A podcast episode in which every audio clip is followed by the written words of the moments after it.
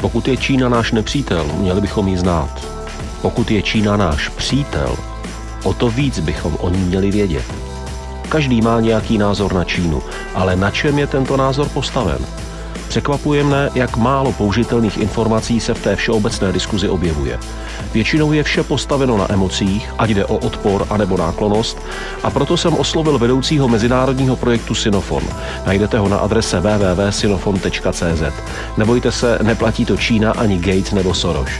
Ondřej Kučera studoval čínskou a anglickou filozofii a politologii na Filozofické fakultě Univerzity Palackého v Olomouci a čínský jazyk, čínskou zprávu a právo na Taipejské univerzitě. Pro mne to byl vzácný respondent, který je schopen hovořit o tom, co je v Číně problematické, ba špatné, i o tom, co bychom se od nich mohli učit. Jen pro zajímavost, Číňané se učí i od nás. Pokud si chcete začít v hlavě rovnat, jak to s tou Čínou je, tento rozhovor by nemusel být špatný start. Dejte si. Začíná další Houseword. Přijde mi, že o Číně se mluví hrozně moc. Eh, každý den někde čtu něco, co souvisí s Čínou, ale přijde mi úplně jako neuvěřitelné, že jsem se nikde nedočetl a nedohledal jsem, jak mám vlastně o Číně přemýšlet, jak k ní přistupovat, jak o ní uvažovat. A drtivá většina materiálů, které o Číně čtu, nebo vidím, nebo slyším, tak jsou okamžitě politické pošlapává lidská práva, je to komunistická země, anebo naopak pročínské eh, lídři v technologiích, v rozvoji světa, budují tu skvělou novou hedvábnou stezku. A já vlastně nevím, jak k tomu mám přistupovat. Proto jsem velice rád, že proti mě sedí Ondřej Kučera. Ondřej, vás zdravím. Dobrý den. Dobrý den. Děkuji, že jste sem přijel. Kolik let se věnujete Číně? Kolik let studujete Čínu? Jakou kolik let se jí zabýváte? Od roku 1994. Takže je to už 26 let? Ano. To asi už tak to věřím, že se povede, abych eh, přišel na to, jak o té Číně, aspoň přemýšlet, jak k ní přistupovat. Jste hlavou eh, projektu Sinofon, který je na Palackého univerzitě v Olomouci. Co to je za projekt, ať ho představíme? Je to vlastně vědecký projekt, který eh, je zaměřený právě vlastně na to, co říkáte. To znamená, jak přemýšlet o Číně, ale my se snažíme vlastně na to přijít tím, že zkoumáme, jak interaguje Čína se svý, s okolními státy. To znamená mm. od, od eh, vztahu mezi Čínou a Ruskem přes střední Asii až po uh, jižní a jihovýchodní Asii. Uh, a uh, myslíme si, že právě v té, v té interakci a v tom, jak vnímají tu Čínu právě ti, kteří jsou v jejím okolí, tak, si, tak se můžeme naučit trošku o tom jednak, co to znamená dnešní čínský rozvoj a dnešní čínská expanze, Zároveň vůbec se snažíme jakoby zkusit pochopit eh, tu Čínu taky, protože eh, to, co vy říkáte, je eh, obecným problémem dneška, že dochází k velkému zjednodušování těch témat, které se k Číně vztahují, ale my si vlastně musíme uvědomit, že ta Čína je podobně komplexní problém jako, jako celá naše euroamerická civilizace. Jak z mhm, hlediska mm-hmm. velikosti, mm-hmm. tak z hlediska jaksi počtu lidí, z hlediska komplexity struktur i z hlediska historie. Ještě jedna důležitá otázka pro ty všechny, kteří teďka se na to dívají, jak si říkají jenom moment, jako, jak na to budou koukat. Platí to čínská strana, ten výzkum?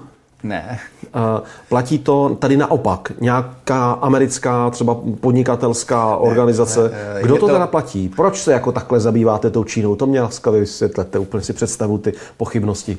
Ne, eh, tou Čínou se zabýváme protože eh, jak si, já jsem eh, vedoucí čínské sekce katedry azijských studií na Univerzitě Palackého, to znamená, eh, jak si mám v popisu práce se Čínou zabývat a nějakým způsobem se snažit vzdělat naše studenty k tomu, aby dokázali v tom světě, kde je Čína jeho součástí fungovat, aby se dokázali v Číně domluvit a zároveň, aby o tom dokázali přemýšlet.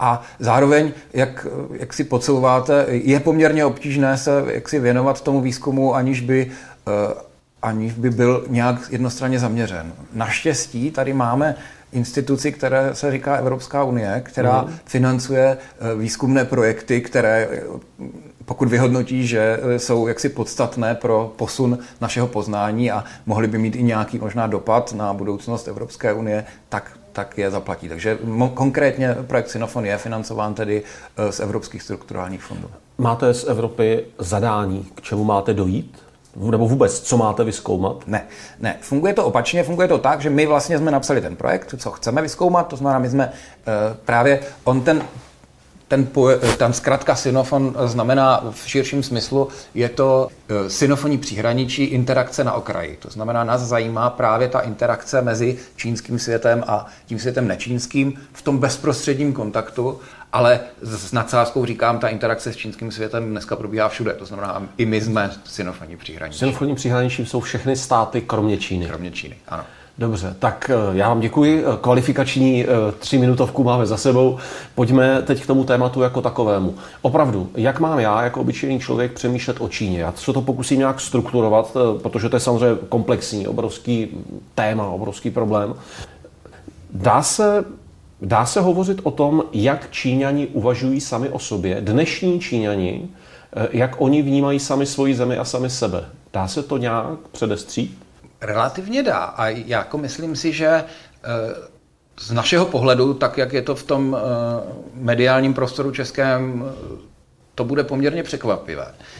Zejména ta mladší generace je poměrně liberální nebo velice liberální, ale zároveň je velice patriotická. To znamená, ona vnímá Čínu a ten svůj svět jako vlastní. My jsme Čína? My jsme Čína Není to, nevnímají to jako něco problémového, jako my jsme ta špatná Čína a máme se s tím psychicky vyrovnávat. Ne, vnímají to jako prostě, to je ten náš svět, který je moderní, modernizuje se, prostě buduje, eh, jak si směřuje dopředu. Jo?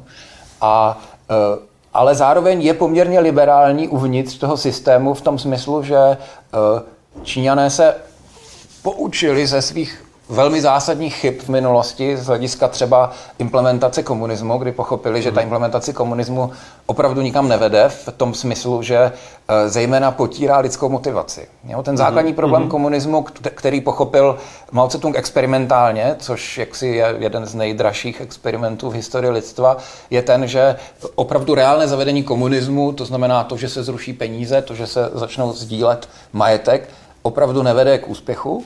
Naopak, a e, dnešní komunistická strana zůstává komunistickou ve svém méně, ale vlastně snaží se aplikovat a snaží se si budovat ten systém, někdy kontrolovaně, někdy nekontrolovaně, e, směrem k udržení e, té motivace obyvatelstva, což právě je v té oblasti liberalizace ekonomické a i poměrně hodně liberalizace politické, jakkoliv to odsud eh, tak vypadat nebude.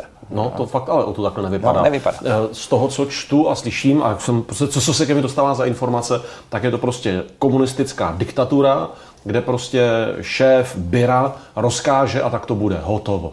Jak to je v realitě? V realitě je to, jak jsem říkal, extrémně komplexní a komplikované. V realitě je to tak, že eh, pokud byste takto to zkusil řídit, to zkusil Mao Tse-tung, tak neuspějete, skončíte v hladomoru. Mm-hmm. Jo, to, to znamená, se to, to už se vyzkoušelo a to nefunguje. To znamená, ten druhý pokus po roce 78, který, eh, který provedl ten Xiaoping, eh, směřoval právě k takzvanému pragmatickému obratu, to znamená obrat k pragmatice, mm-hmm. obrat k tomu, že cokoliv funguje je dobré, je jedno, jestli je to ze západu nebo z východu, jestli je ta myšlenka z jihu nebo ze severu. Podstatě je, jestli funguje a jestli pozvedne blahobyt. To znamená, tady ta teze, pragmatická teze směřování k blahobytu je vlastně současná čínská ideologie. A je to velmi funkční. A je velmi funkční, ale samozřejmě má, eh, má obrovská, eh, jaksi, eh, nese sebou obrovská rizika. Jednak směrem, směřování k blahobytu nemusí být nutně kompatibilní s přežitím lidské civilizace ve smyslu třeba životního prostředí a podobně. Naopak se ukazuje, že úplně asi ne. Úplně asi ne. A takže naráží na svoje limity. A samozřejmě eh, to druhé riziko je, že směřování k blahobytu vede k, k tázání se těch bohatých a spokojených po smyslu eh, vlastního politického systému, což v Číně probíhá.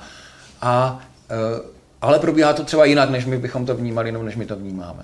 Znamená to, že tedy uh, politické vedení Číny potřebuje sebe vůči svým vlastním občanům nějak jako legitimizovat a ukazovat, podívejte se, jak to máte dobré, že zrovna my vás vedeme, že tam tedy vede, funguje nějaká komunikace směrem k Číňanům, ale nejenom jako propaganda, ale jako, eh, jako činem, jako něčím, co, co lidi sami no, pocítí a zažijí? Přesně tak, jak to říkáte, tak to funguje. To znamená konkrétně třeba situace s koronavirem, kdy eh, ve se podstatě eh, na začátku se vymknula kontrole v oblasti Wuhanu, což ne, že bychom tam nesměřovali, ale teda skoro ano.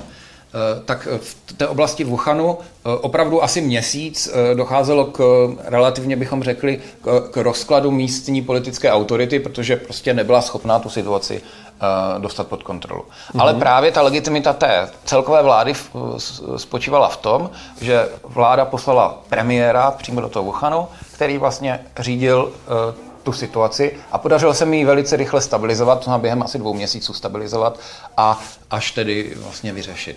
A z tohoto hlediska vlastně to obyvatelstvo v drtivé většině vnímá tu centrální vládu jako legitimní, protože nakonec je schopná ty zásadní problémy vyřešit a naopak je poměrně velice kritická a velice často kritická vůči těm lokálním vládám v těch jednotlivých provinciích, eh, což eh, té centrální vládě až tolik nevadí, protože vlastně to vytváří ten kontrast, kdy naopak to posiluje pak tu možnost té centrální vlády zasahovat na té lokální úrovni právě protože to obyvatelstvo je nespokojeno.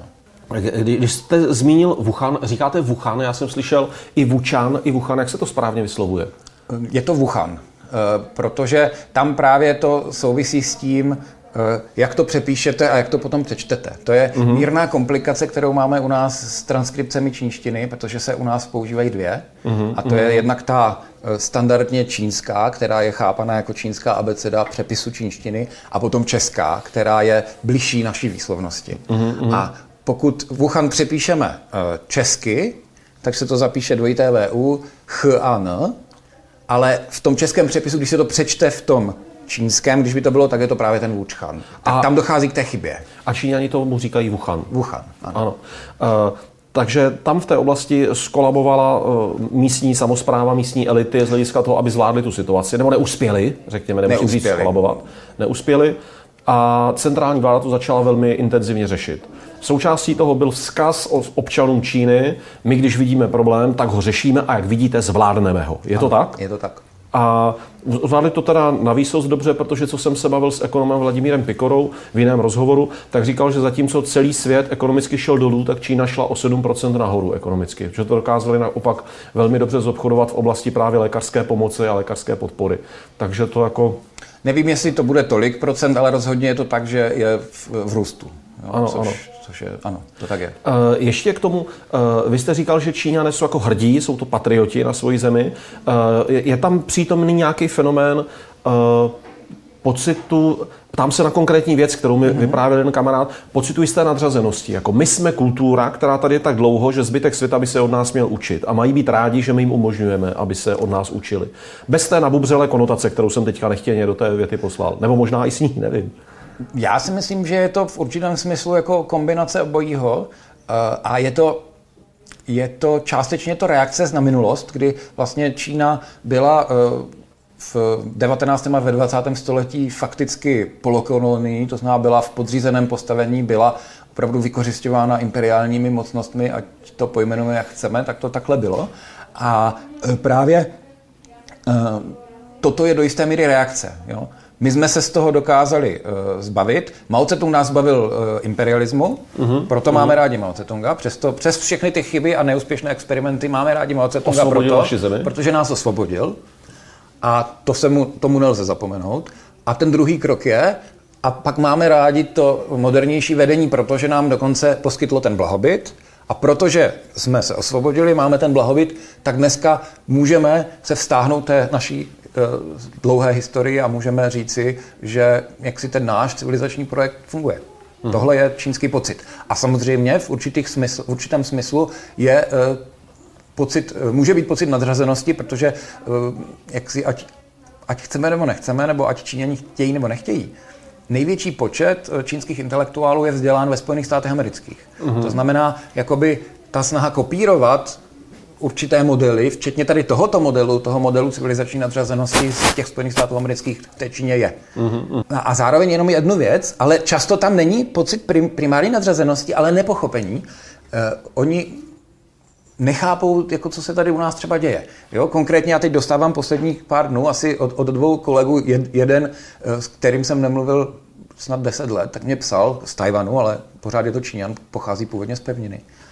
Uh, že jakoby jako má pocit z, ze zpráv, že se tady eh, ta, ten náš stát rozkládá, protože on vidí jenom to mediální pokrytí mm-hmm. staroměstského náměstí, vidí, Bitka vidí, stati- obrovská, vidí ano, ano. obrovskou bitku a vidí statistiky a píše mi jako s hrůzou, už jsme si měnili několik e-mailů, jako co se tady děje. Obrovská nemocnost, lidé umírají a perou se a na perou se na hlavním velký. náměstí. Ano, jo? ano. To znamená, pro ně zase mediální obraz České republiky je Žádná jako, sláva. Jako, ne žádná sláva, jako totální rozklad.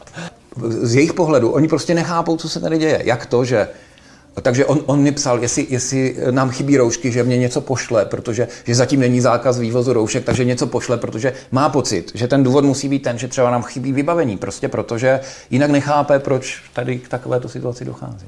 Eh, Je to i na úrovni kulturní, to nepochopení, jako že by z Číny eh, byly vlastně směrem k Evropě otazníky, že nechápou třeba, co nám vadí, nebo eh, proč se stavíme na zadní proti Číně, když oni z jejich úhlu nic špatného nedělají.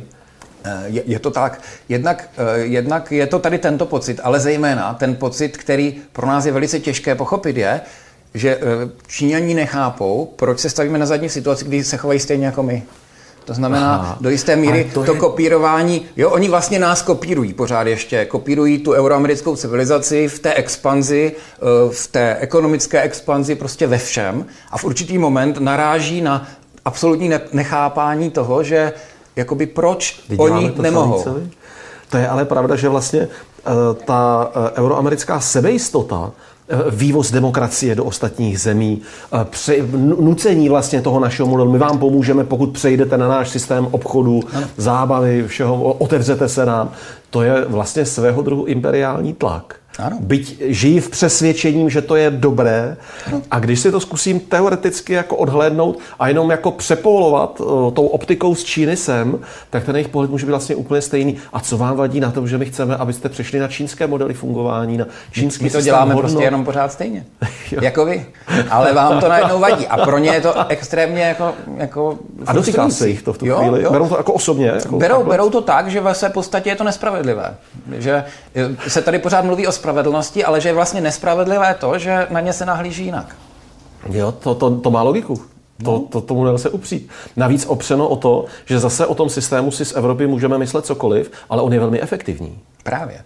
Jo? Někdy, někdy až moc, já říkám, ale prostě právě, ale z toho pohledu vnitřního, jo, eh, jako tam v žádném případě v Číně ne- nenastává situace ve smyslu, ten režim jakoby upadá, nebo že by ten pocit toho obyvatelstva byl, že se jakoby zhoršuje jeho legitimita. V žádném případě. To je jakoby eh, jako toužebné přání, které, eh, které projikují naši místní politologové, myslím tím evropští nebo američtí, zejména američtí, protože je to součást toho eh, boje, který je primárně ekonomický. Když se zamyslíme i nad těmi sankcemi, tak primárně cílí na ty firmy, u kterých máte projekci, že by mohly se stát největšími na světě. Jo? To znamená, to je zase druhý krok, kde pro ty Číňany je to poměrně jako těžké uvěřit, že jde o národní bezpečnost, když jde primárně o peníze.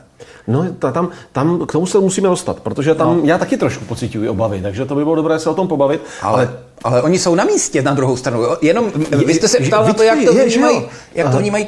No, jsou na místě prostě proto, že je to, je to o tom, o tom eh, správně řečeno imperiální modelu. Zatím tady byl ten americký imperiální model. A nastupuje kulturní, čínský nastupuje imperiální čínský, model. Takže samozřejmě ta obava v určitém smyslu na místě je. Jenom jak si, když se na to podíváte z pohledu toho Číňana, tak on, on vám řekne, ale jakoby, jako nechápu, co vám na tom vadí, když my jsme se to naučili na americké univerzitě, jak se chovat. Jo.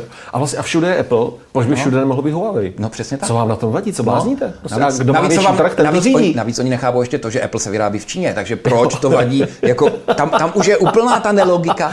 To jo. je, to je síla. A v okamžiku, kdy byly uh, uh, uh, uvrženy sankce na Huawei, tak o týden později se otevřela nová továrna v Šanghaji na Apple. Jo, to je Jasně. úplně, to jsou věci, které potom normálnímu člověku v té Číně nemůžou připadat vůbec logické. A pak samozřejmě uh, uvěří nebo si sám vytvoří interpretaci, kterou, kterou potom bude mít, která bude úplně opačná než ta naše. A ta bude tedy jaká? To, No ta bude taková, že jde o o primárně ekonomický boj, že ve své podstatě americký prezident zneužívá politickou moc, aby pomáhal americkým firmám v boji proti čínským firmám. jo. Eh, Čína má imperiální tendence, má tendence řídit svět, budovat si pozici lídra země koule. Určitě. Určitě. Každé imperium má imperiální tendence. Jo, to je... Ale leká mě to. Jo, jo jako já to... Mně to se více líbí ten pocit, že jako euroamerická civilizace všechno řídí, já patřím do euroamerické civilizace. V pořádku, ostatní buďte rádi a poslouchejte nás. Takhle to je přece správně. ne, je. A uh, v určitou dobu existovala tendence i v té euroamerické civilizaci, třeba v Americe právě, že, eh, že lepší bude, když vlastně dojde k propojení té eh, euroamerické a čínské kultury ve smyslu jako si snahy sdílení hodnot, mm-hmm. To, to je ten důvod, proč se přijímali už od samého počátku studenti na ty americké univerzity, čínští studenti a tak dále. A že dojde aspoň k nějakému ovlivnění nebo nějaké akomodaci. Ale paradoxně, ten současný stav, kdy vlastně dochází k té tematizaci Číny jako toho nepřítele, uh-huh, tak už, už ta akomodace těch systémů probíhat nebude. Takže jestli něco mě eh, straší, je tohle. Je to, že vlastně máme tady dva civilizační modely. Uh-huh. Dost odlišné. Dost odlišné, které ale paradoxně obrovskou část toho, co eh, ten čínský civilizační model má, tak si vzal od nás, uh-huh. včetně toho kapitalismu. A ale prostě má nějaké jiné premisy z hlediska toho, jak funguje. A teď je to do jisté míry jejich soupeření. A teď je otázka, jo? chceme soupeřit ve smyslu, že skončíme ve velké válce, nebo chceme soupeřit tak, že pochopíme, že se musíme akomodovat a musí vyhrát všichni. Jo? Že my zase jejich trh potřebujeme. My jako euroamerická civilizace. Jo. Bez čínského trhu máme problém. Veliký problém. Jo, a Číňani ale mají problém bez našeho trhu. To je právě Jasně. to je to takhle postavený. Jo? Dneska ani jedna ta uh, složka nemůže bez té druhé fungovat. Já si pamatuju telefonát. Uh, jedna firma je partnerským partnerem filmového projektu o kolapsu civilizací, který teďka dokončuji. A volal jsem přímo do Číny manažerovi z té firmy a říkal jsem anglicky, mu říkám, toto je film o kolapsu civilizací. A on se tam rozchechtal a říkal, ha, ha, o kolapsu vaší civilizace, vaší civilizace. Já jsem se tak jako naštval a říkám mu, jak naší? Pokud se naše trhy skončí, tak vy nemáte kde prodávat. A chlapík, hop, okamžitě zmlkl a říkal, OK, uděláme smlouvu, pojďme se dohodnout. A vlastně jsem si na tom jsem si prakticky uvědomil, jak se navzájem potřebujeme. My na sebe křičíme, nadáváme si, politici si nadávají, ekonomové si nadávají, ale nutně se potřebujeme. Ano. To by, ano. Obě dvě ty imperiální moci, euroamerická a čínská, by ve sebe navzájem měly veliké potíže. Ne, velice, veliké potíže. E, jako já bych se nebal tady použít výraz, že by se celá ta civilizace zhroutila. Jo. Jo, protože e, jsou na sobě tak závislé ve smyslu fungování ekonomik, že v momentě, kdy vlastně byste přerušil eh, jo, tu vzájemné fungování ekonomik a vzájemnou výměnu zboží a vzájemnou výměnu kapitálu, to je, jako pro mě to není představitelná operace. To je uh-huh. něco, co okamžitě uvrhne obrovské části lidí do hladomoru. Jo, prostě protože jakmile se přestane vyrábět, tak zejména v těch kapitalistických zemích, což je třeba Čína, tak opravdu část lidí nebude mít vůbec žádné sociální zabezpečení, jakékoliv žádné. A e, to, to je jakoby, ale to tež by bylo u nás. U nás by došlo k obrovskému propadu ekonomiky. Jasně, a prostě není to, není to něco, co bych si chtěl úplně představovat. Jo, jo? Jo. Vy jste řekl v tom kapitalismu, jako je například Čína. U toho se musíme zastavit. Vy jste se toho dotkl už na začátku, pojďme to rozetnout.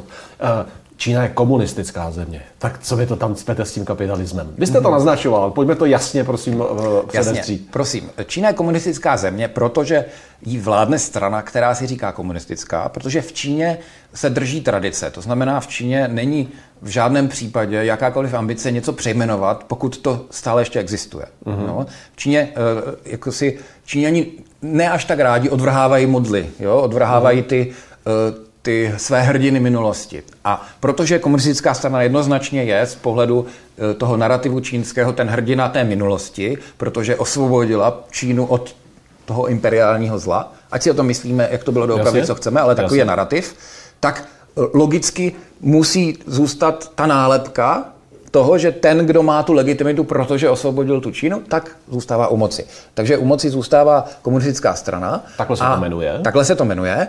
A ona samozřejmě z hlediska organizační struktury funguje relativně paralelně jako třeba jiné komunistické strany v historii, protože se učili, jak fungovat od sovětské komunistické z strany. Řízení, z hlediska řízení. Takže z hlediska řízení ne státu ani, samotné strany.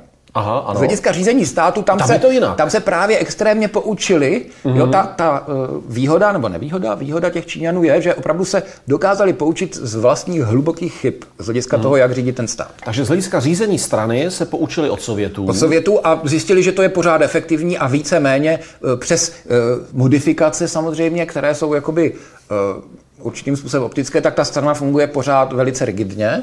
Ale z hlediska řízení státu se právě poučili z Ameriky. Mimo jiné, ale odevšat, i z vlastních chyb, i z Ameriky, i z Evropy. Jo? Mm-hmm. Tam, je, tam je mm-hmm. důležité, že pro Číňany třeba Evropa je velkým zdrojem inspirace A dám takový jenom příklad z, z relativně už dávné minulosti, třeba před 10 až 20, 15 let, před kolem 15 lety, tak sem jezdili velice často delegace Číňanů do České republiky. A protože jednak někteří kolegové to jezdili tlumočit, to jsem se ptal, jakoby, co tady zkoumají. A jezdili sem vládní delegace zkoumat náš sociální systém jako mm-hmm. sociální zabezpečení, jak funguje důchodový systém, protože oni si zadali, že je třeba vyhodnotit, který systém v kterém státě nejlépe funguje. Takže opravdu velice pečlivě jsem jezdili ty delegace prostě rok, dva. To by mě hodně zajímalo, k čemu došli tedy. No ne, oni dospěli k tomu, že ten náš systém, to, to co vím, něco vím, není vůbec až tak jakoby problémový, Aha. protože eh, samozřejmě výhoda našeho systému je to, co je na něm kritizováno, ta průtokovost, uh-huh. která nevede k možnosti to vytunelovat. Což samozřejmě pro ty Číňany je jakoby klíčový faktor. Jak ustavit že jo, penzijní fondy, aby to nedopadlo jako v Americe. No, ano.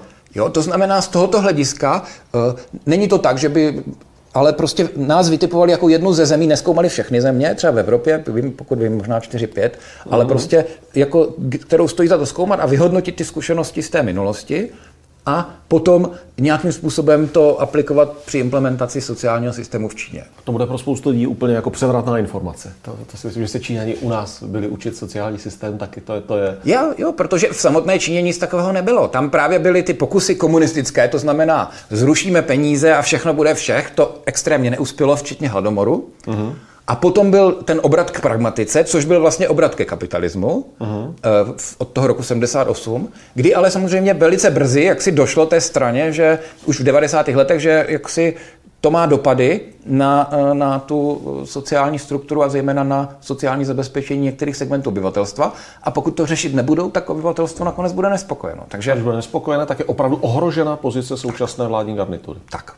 To znamená z tohoto hlediska a právě proto tam je ta tradice, že vždycky je třeba hledět na ten lid, protože ten lid nás může svrhnout, protože my jsme byli ten lid, který jsme svrhli to předchozího, mm-hmm. tak opravdu tady ta, ta snaha byla a nějakým způsobem eh, dochází v Číně k zavádění eh, jaksi strukturovaného systému sociálního zabezpečení. Jo?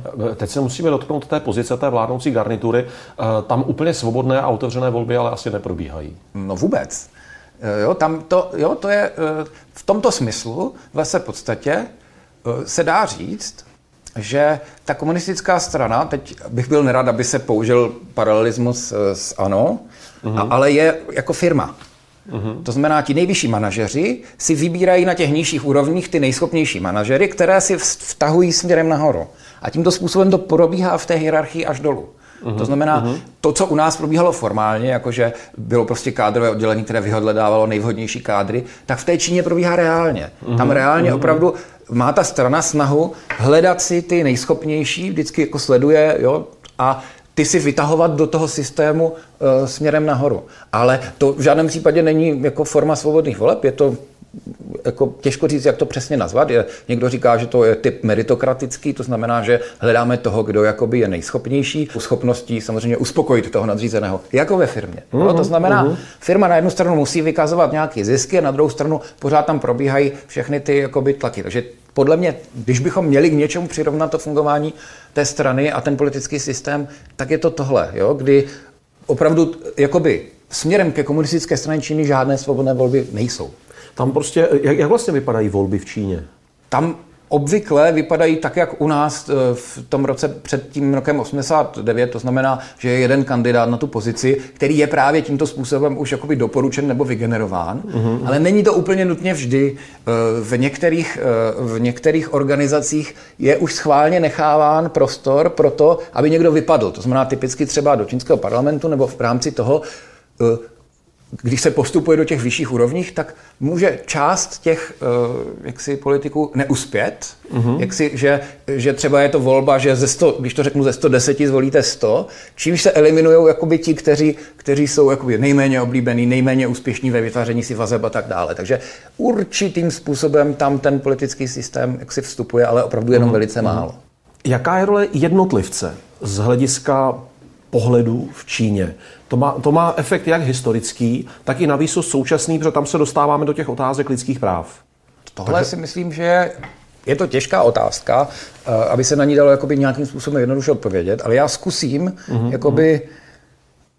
Protože jste říkal, že chcete jak o tom spíš přemýšlet, Ano, takže já vám ano. nedám jakoby řešení, ale jak o tom přemýšlet. Dobře, dobře, dobře. Eh, A tady bych šel jakoby do filozofie eh, a dovolil bych si použít českého filozofa Milana Machovce, který kdysi eh, jak si uvažoval nad naší civilizací a eh, jako vedl o tom poměrně rozsáhlé úvahy, jakoby z čeho, z čeho vychází naše civilizace. A on přišel na to, nebo přišel, on, on říkal, že ty charakteristiky expanzivita a to vlastně to, jak my fungujeme, individualismus, eh, souvisí s tím, že jsme kočovníci, že jsme nomádská civilizace původně. Uh-huh, no, že jsme vlastně eh, expandovali tímhle způsobem, kdy tyto hodnoty, to, že někam rychle doběhnete, prosadíte se v boji, eh, prostě jste schopen se rychle přesovat místa na místo, tak jsou ceněné.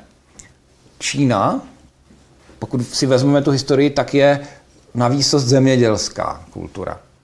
Ve smyslu usazené zemědělské kultury v povodí velkých řek. Vázán k půdě, vázán k vodě. Vázán k půdě, vázán k vodě, ale hlavně, a toto je podstatné, vázán k organizaci mm-hmm. práce mm-hmm. ve velkém kolektivu, aby mm-hmm. přežil uh, ty uh, velké výkyvy uh, vlastně uh, klimatických jevů, které se v té Asii dějou.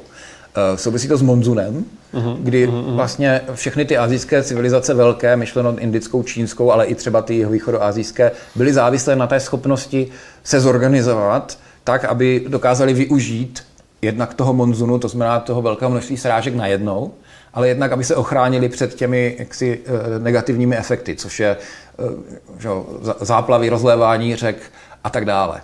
A zároveň s tím, s tou nárazovostí srážek, eh, kdy vlastně eh, v Číně, ale i v té Asii prší tři, čtyři měsíce v roce a zbytek roku neprší. Uh-huh. A když řeknu, že neprší, tak třeba neprší vůbec. Uh-huh.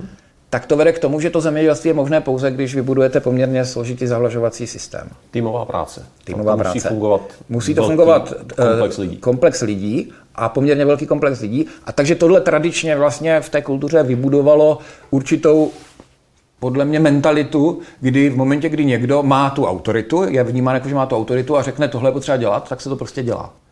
Já si pamatuju, eh, jednou jsem měl dělat rozhovor eh, k výročí masakru na náměstí Tiananmen. Eh, Hovořil jsem s jednou Číňankou, která žije v Čechách a říkal jsem, jestli by byla ochotná mi k tomu dát rozhovor.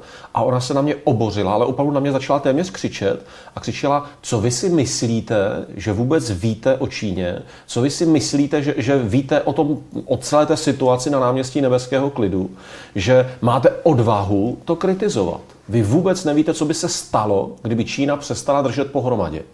Já jsem tehdy byl takový zaskočený, jsem říkal, že můj pohled byl, chci hovořit o vaší zemi, chci pomoci, aby vaše země byla chápána a aby se i rozlišilo, co je ve vaší zemi špatné, protože vám to určitě musí vadit. A její pohled byl legitimně. Já jsem tehdy opravdu se zarazil a začal jsem o Číně přemýšlet trošku jinak, že ano, je strašlivé, když se prostě na, na, na velikém náměstí zabíjejí studenti, to Je? o tom nechci říct ani popel, ale že já vlastně fakt nevím, co by se stalo, kdyby se Čína rozpadla. A teď najednou nejsem schopen pohlédnout na to, eh, kdy i sami Číňani budou považovat za legitimní eh, použít vůči sobě eh, přísloví, když se nakácí les, padají třísky. To já si myslím, že dokonce nemají sice tohle přísloví, ale že v tomto smyslu nějaké přísloví mít budou. Mm. A že to dokonce vnímají jako, jako, jako, že to tak je. A dám vám příklad zase, který jsem zažil, to bylo už ještě koncem 90. let, kdy došlo k tomu, eh, eh, kdy omylem byla vybombardována čínská ambasáda v Bělehradě za válek v Jugoslávii, pokud si to vybavíte. Ano. A když jsem to řešil právě s jedním kolegou Číňanem, tak ho vůbec jakoby nefrustrovalo to, že tam zahynuli ti Číňani. Ho frustrovalo to, že to byl prostě Útok proti jeho zemi. útok proti té zemi a že to, že tam, to, že tam zahynuli nějací tři novináři nebo kolik to bylo, to jako říkal, to se stane. On říkal, to se stane, to je prostě daň za tu situaci, ale to, co je problémem, je to, že to, byl, že, že to mělo ten symbolický efekt, že to byl prostě vojenský útok proti tomu území toho státu. A jo, to znamená do jisté míry, myslím si, že to chápal jako určité třísky, když se kácí ten les. A to byl třeba konkrétně Číňan, který žil zde, nebo žije zde, jakoby, nechci říct, že emigroval, prostě odstěhoval se Takže sem. není a nijak vázán nějakou povinností nebo vá- strachem. Tak, tak, ne, naopak a většinou je vůči Číně jinak velmi kritický. Mm-hmm. Ale v tomto smyslu říkal, že tohle je, jo, že jakoby jinak vůči vládě, vůči vládě je velmi kritický. Uh, kolikrát jste byl v Číně? No, zas až tolikrát, nebyl jsem tam celkem asi čtyřikrát, ale dohromady, pokud bychom započetli i pobyt na Tajvanu, což je jiná mm-hmm. Čína, tak asi dva a půl roku. Mm-hmm. Tibet, jak na to koukají? To je okupace suverénní země, že? Tam není o čem. Ne, koukají na to jinak, no. Napijte se v klidu, tam se těším. Zase, jo? A na zdraví tady. Na zdraví. Před debatou o Tibetu. Díky. Uh, to je velice těžká otázka, jo? debata o Tibetu. V tom smyslu, že ona možná ještě víc než co jiného, je, je, je, jakoby leží, to téma leží v takovém světě nesvětě, já tomu říkám. Jo, to téma... Počkejte, svět nesvět. Já se jsem se půl, života hrdý na to, že jsem, se, že jsem si potřásl rukou s jeho svátostí Dalaj Lámou. Vnímám až osobně, že uh, muži, který je pro mě stělesněním humanity, sebrali jeho zem a vy říkáte, je to ve světě nesvětě. To, to jsou konkrétní místa. Jsou to konkrétní místa, to máte naprostou pravdu. Ale když se nad tím zamyslíte, no, co, no, co no. komu vlastně kde kdo sebral, Aha. tak je ta otázka zase velice složitá. Jo? Tak, to znamená, jdeme na to. Jdeme na to, jde o to, z kterého konce. Jo? Ta mhm. první věc je samotný koncept toho Tibetu. Jo? Proč říkám svět, nesvět? Jo? Ten eh, Tibet jako takový eh, je, je co? Je to ta tibetská náhorní plošina? Nebo je to nějaký stát, který nikdy neexistoval do jisté míry? Eh, jo? Ten, ten problém toho Tibetu je, že protože celé to území leží ve vysoké nadmořské výšce, tak se jedná vlastně o území, které je velice říce osídlené. A když řeknu říce osídlené, znamená to, že jsme třeba na jedné osobě na kilometr čtvereční. Ano, ano. To znamená, máme obrovská, obrovské plochy, kde nežije vůbec nikdo. Podobně a jako Mongolsko třeba. Podobně jako pode. Mongolsko to bude, ale bude to ještě extrémnější do jisté míry. To je, to je první věc. Druhá věc je, eh, protože vlastně eh, existuje eh, ten, ten Tibet, je obrovský. Jo, to je zase další věc, kterou my si, jakoby to samotné území je obrovské. A fakticky uh, ten Tibet se sestával z několika oblastí, které byly vůči se sobě tradičně extrémně nepřátelské, když řeknu uh, ještě tak je to eufemismus, a které do jisté míry sdílely pouze společné náboženství. To znamená trochu, když bych měl použít nějaký příměr, tak to bude něco podobného Evropě, kdy byly jednotlivé země, které sice byly křesťanské, ale jako to, že by vůči sobě chovali lásku, to tak nebylo. Tak to, to byl Tibet v určitém uh-huh, smyslu. Jo? Uh-huh.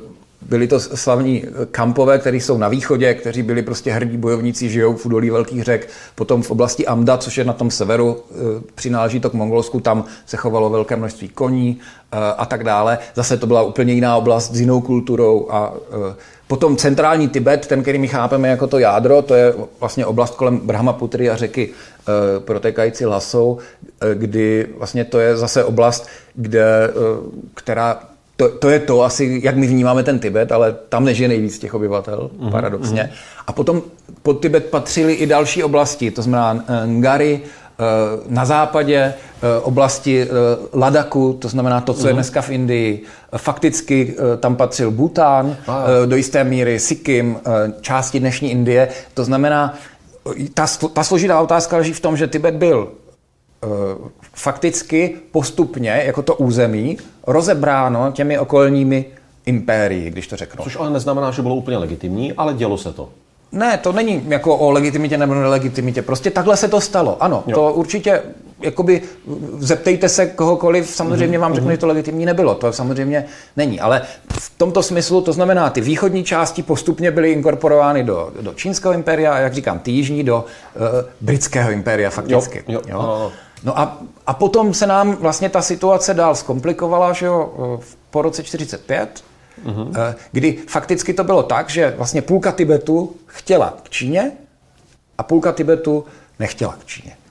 Jo, když to řeknu takto, jako územně i politicky. Jo, to, znamená, to znamená, tam byla i rozpolcená ta tibetská vláda a tak dále. Prostě půlka si myslela, že to je dobrý nápad, že se tím jakoby vyhne eh, tomu impériu jižnímu a prostě jakoby získá tím něco, protože ti Číňani jsou nám vlastně kulturně blížší, ale půlka druhá si myslela opak. Běží mi hlavou paralely s Ukrajinou, s Běloruskem, s naší německou menšinou ve 30. 40. letech. Eh, pokračujte dál. Určitě ty paralely jsou na místě a je to způsob, jak o tom přemýšlet. No uh-huh. a uh, ve své podstatě to, to, co udělal Dalai Lama, tak zvolil tu cestu jižní, to znamená přidal se k novému jinému impériu, to znamená ke Spojeným státům americkým, v tom smyslu, že jak si to využil jakoby politicky eh, jako, jako určitý prostředek k tomu mm, zvednutí té otázky, uh-huh. ale samozřejmě to zároveň na té protistraně vyvolalo extrémní emoce, to znamená na té čínské straně. To znamená z pohledu Číňanů je prostě Dalai Lama kolaborant. Mm-hmm. Protože nejde o to, co hlásá, to je, to je nepodstatné a to, co hlásá, je vlastně hezké a třeba Mao Tse-tung ho měl v oblibě. Ta ironie je, že Mao Tse-tung byl extrémně naštvaný, když Dalai Lama utekl, protože eh, Mao Tse-tung měl ve své podstatě Dalai Lamu rád. On si myslel, že to je jakoby ten vhodný způsob, že, že to je něco jako jeho syn a že on díky tomu ten Tibet vlastně si udrží pod svojí vládou. Takže on byl pak extrémně naštvaný, že, že utekl. Vnímal to jako osobní zradu dokonce, nebo tak nějak? To, to vám nepovím. To zase nevím, že jo, nemluvil jsem s Mao Tse-tungem, ale... Jestli ale, nepsal jsem myslel, eh, nebo něco. To... Ne, ne úplně, ale existují právě archivní materiály, kdy o tom mluví Mao Tse-tung, Zhou Enlai a Chruščov a kdy se vlastně o tom děsně se kolem toho hádají a, a Chruščov si dělá z těch Číňanů, nechci říct, že legraci, ale, Ale dělá. ale ve své podstatě jim říká, jak jste to úplně zvorali celé a tak dále. A oni jsou prostě, je vidět, že jsou jako rozčílení, že je to jako vyloženě jakoby zklamalo celá ta situace. A vnímá to takhle i obyčejný Číňan? Kdy, říkal jste, že jste se bavil s lidmi kolem sebe v Číně uh, o tam je Tibetu. to- Jak, jak, jak oni sami pohlížejí na tu otázku? Zase, zase, berme to tak, že obyčejný Číňan to je, jak když jste řekli obyčejný Evropan. Že? Který to je, je, jenom jako na úvod, abych Obzvlášť v nebyl dnešní rozpolcené Evropě. A v Číně směry. je to taky, ale bohužel třeba Tibetani postupně eh, získali pro spoustu Číňanů jako pocit, že jsou jako něco u nás Romové. Jo, je to, mm-hmm, je to jakoby minorita, která pokud, pokud je v Tibetu, tak je daleko, taky pro ně daleko a jakoby je mimo, ale ty skupiny, které vlastně se jakoby eh, jak si pronikli do, eh, do té samotné Číny a vlastně Tibetěni, s kterými oni se setkávali, zejména v některých obdobích, tak je vnímali jako právě někoho, kdo je jakoby sociokulturně úplně na tom nějak jinak, má úplně jiné hodnoty, které nejsou prostě kompatibilní s našimi hodnotami, eh, jako jsou špinaví a tak dále. Úplně jakoby dost podobné jakoby metaforické rámce si myslím, že si k ním vztahovali, jako my jsme si vztahovali, no vztahujeme k Romům. Jo? Ty stereotypy. A vnímají to jako velké téma? Nebo je to pro ně taková minoritní věc? Jako když už na to přišla, tak se o tom pobavme, ale pojďme k něčemu jinému. Jako, jako zase u těch obyčejných Číňanů, to mám, já vám to neřeknu jako z hlediska jako nějak statisticky, ale ne, myslím osobní si, zkušenost, osobní, osobní- zkušenosti si myslím, že vnímají jako větší téma Tajvan, mm-hmm. jako emočně, než ten Tibet. Jo? Ten Tibet vnímají jako takové téma, že jako že tam není zase co řešit. Vlastně, mm-hmm. protože Tibet je součást Číny, tak o čem, o čem se bavíme a to, že to někdo rozporuje, je vlastně prostě jako problém a je to určitá, určitým způsobem urážka, ale není to něco, co je k nějaké zásadní diskuzi. No. Pojďme k Tajvanu. Říkal jste, že to jako téma vnímají. Tak jak, že obrovská událost, hýbalo to na jaře roku 2020 eh, českým politickým i mediálním i názorovým světem eh, cesta předsedy Senátu na Tajvan. To je přece dobrý, ne?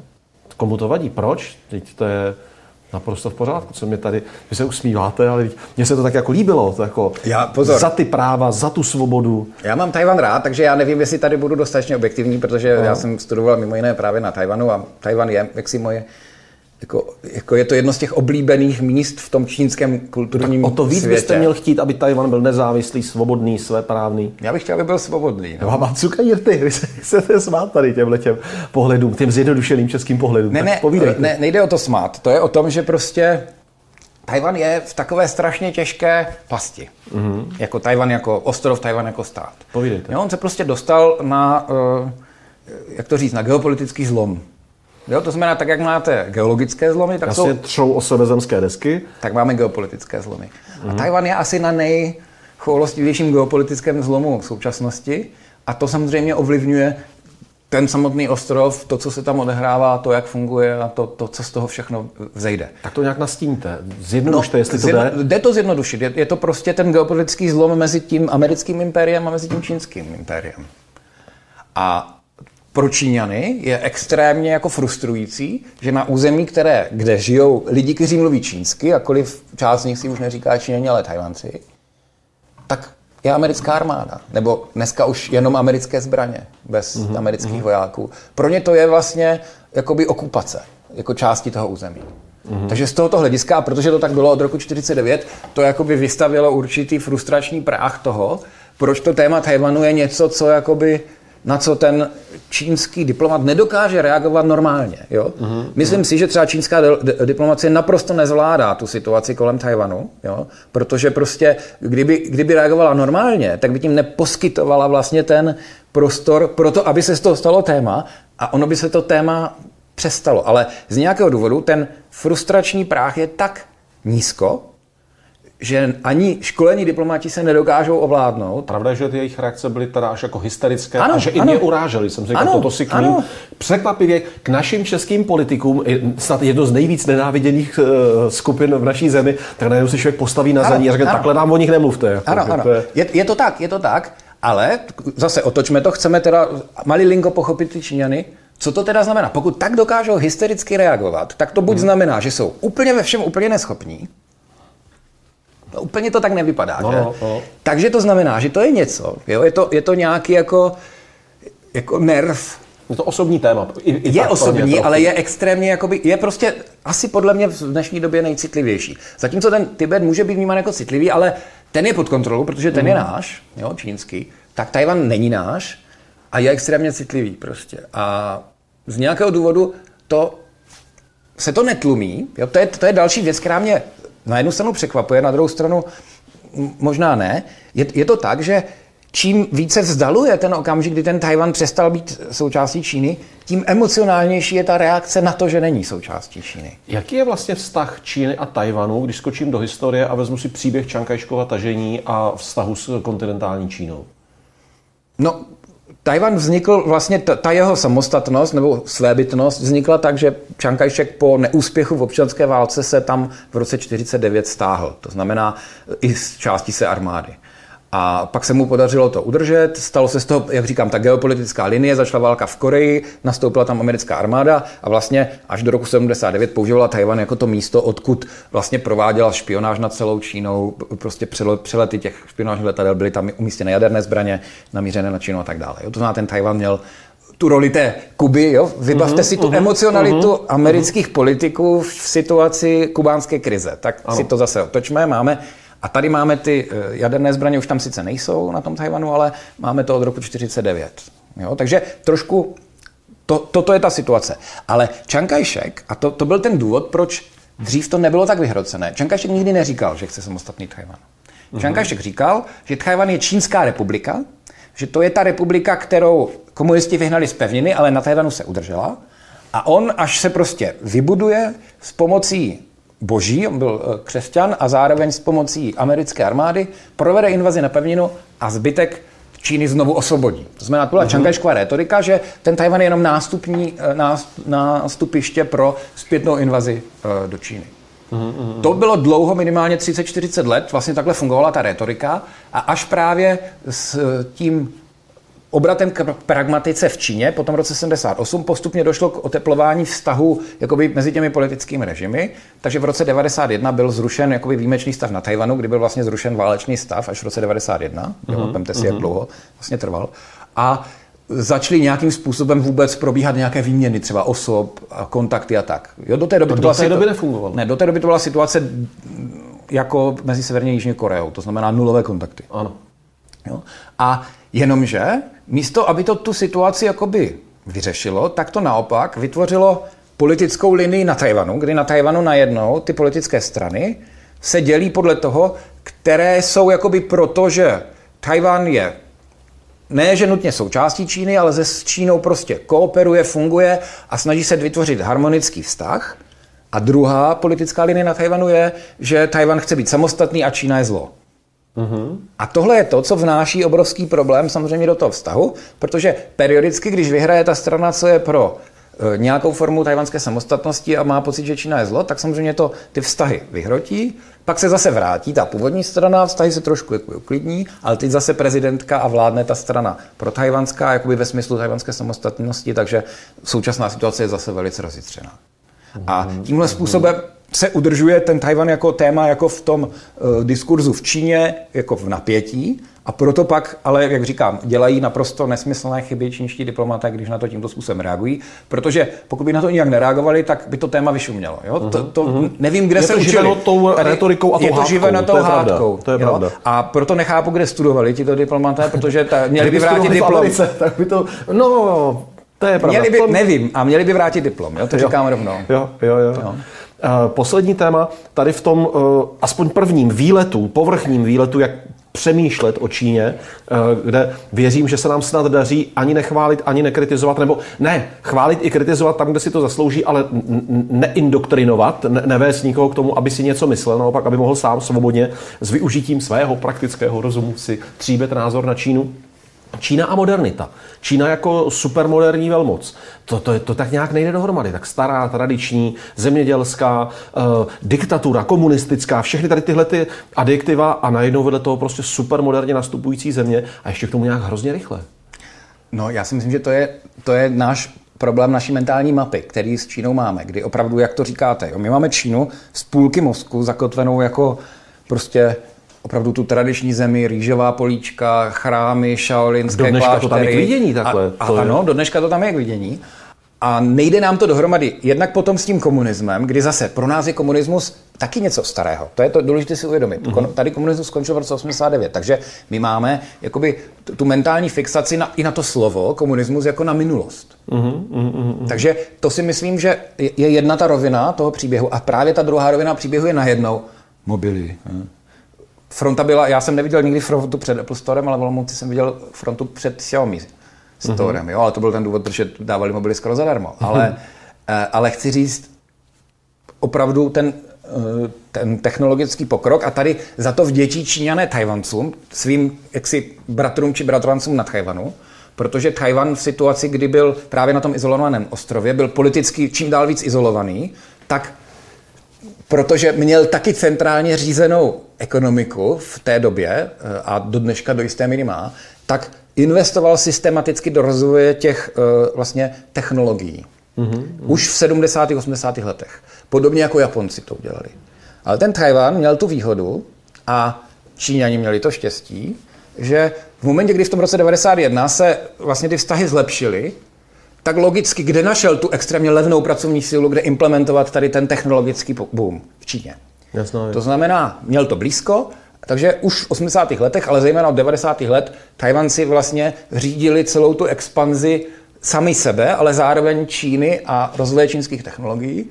A to už je potom jenom jakoby výsledek z kvantity. V momentě, kdy vlastně... Těch lidí je tolik. Je, prostě. je, jednak tolik, ale i jakoby toho, těch technologií a toho všeho a e, toho technologického pokroku je tolik, tak prostě dneska opravdu e, ta Čína, ale pořád velká část toho je vlastně na či řízena Tajvanci, o tom se moc nemluví, e, ale protože je to Čína, není to Čína, i pro ty samotné Číňany je to složitá otázka, takže takže prostě to vytvořilo tady tu technologickou dynamiku. No. Platí tam to, že v těch všech velkých firmách čínských má svůj podíl stát, že do nich vlastně vidí stát? Jsem to několikrát četl to je složitá otázka taky. Jo. Eh, já si myslím, že primárně se to takhle nedá říct obecně, uh-huh.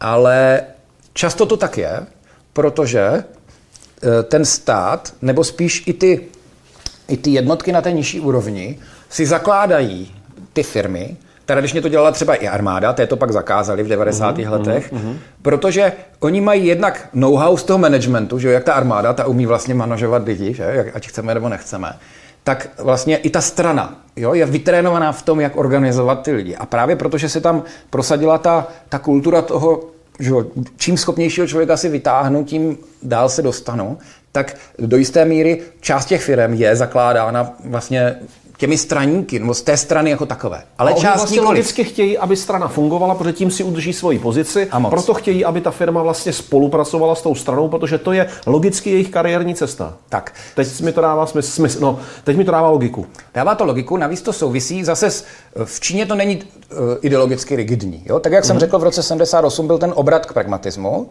tak ještě na přelomu tisíciletí, to je velice důležitý, vlastně jako určitý určité dědictví eh, prezidenta Tianzemina byl obrat eh, Oni tomu říkají jako teorie tří zástupců a vypadá to strašně nesrozumitelně, když, se, když si to přečtete, jako každá ideologie. Mm-hmm. Ale ten faktický obsah je, kdy ta komunistická strana říká,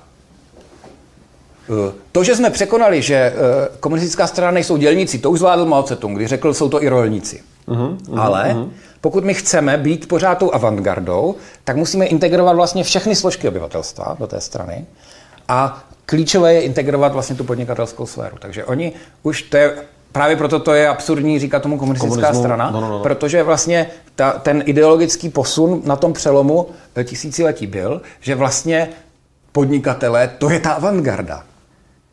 To je, to je vlastně No v komunismu jednoznačně. No, to je, to je ta avantgarda, která eh, jak si tu stranu udrží u moci. Takže opravdu dneska, jakkoliv se o tom někdy pochybuje, tak je velmi pravděpodobné, řekl bych to tak, je to tak, že polovina těch firm, berme to z rezervu, prostě část těch firm vznikne tak, že je iniciována někým ze strany, protože ta strana má konekce, peníze, uh-huh. přes úplatky, přes uh-huh. cokoliv, prostě uh-huh. máte ten investiční kapitál, ale druhá polovina funguje tak, že někdo opravdu jako self-made se udělá, ale v momentě, kdy se udělá, má prostě už velký peníze, tak on se chce stabilizovat tu pozici. Už je v situaci, kdy už nemůže být na tom trhu sám. No a kdo mu to pomůže nejsnáze stabilizovat? Ta strana. Takže buď vstoupí do strany, nebo začne komunikovat s tím stranickým vedením na té správné úrovni, protože ta strana mu zajišťuje tu stabilitu i pro to podnikání. Uh-huh, uh-huh. Jo, jo. Uh, díky moc. Ještě musím připomenout, zeptat se na jednu věc. Uh, jednou jsme si povídali a vy jste zmiňoval proměnu z roku na rok. Když jste jel do Číny a vyjel jste pak za rok, co se změnilo. To, to, to mi pro ilustraci ještě prosím vás řekněte i pro, pro diváky, jak se to šíří dál, protože to je pohled.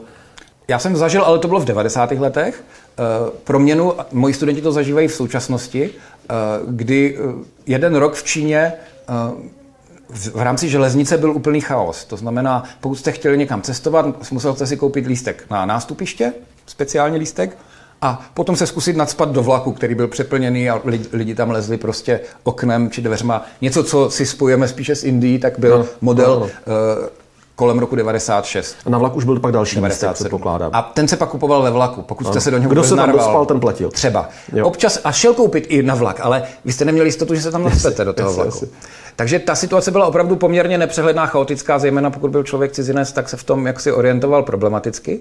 No a když jsem tam přijel o rok později, tak najednou celá čínská železnice byla na místenkový systém. Ale když řeknu celá čínská železnice, tak jakoby včetně lokálních tratí, tak prostě normálně se na nádraží eh, prostě měli všude počítače a byli schopni vám vydat prostě místenko na to sedadlo. To znamená, jakoby, jakoby to bylo... Prostě všude. Všude. To znamená jakoby z jiného vesmíru.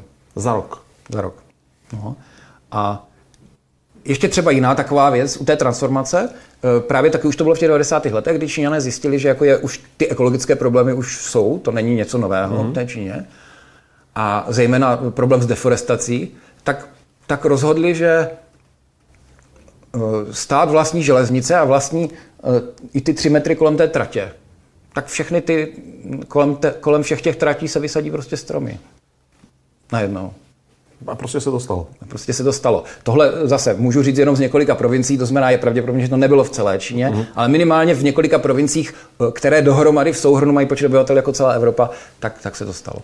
Z toho na mě jde uh, směs hruzy a obdivu a napadá mě uh, jako děsivá efektivita fakt toho propojení uh, toho centrálního řízení politického a té efektivity toho podnikání. To je, to je zase hruza a obdiv dohromady. Eh, vy jste použil to, to, ten pojem mentální mapa. Eh, cílem tohoto hovoru bylo chytit tu naši mentální mapu, která je nějak k Číně nastavená a maličko ji posunout, drcnout nebo uh, nabídnout ten pohled, že to prostě může být jinak. Mně se to stalo, tak doufám, že se to povedlo i divákům. Já moc děkuji za tuhle debatu. Moc děkuji za pozvání. Taky doufám, že aspoň malinko se otevře jo? Ně- někomu ta mentální mapa, prostě proto, že pak je to zajímavé, mnohem zajímavější.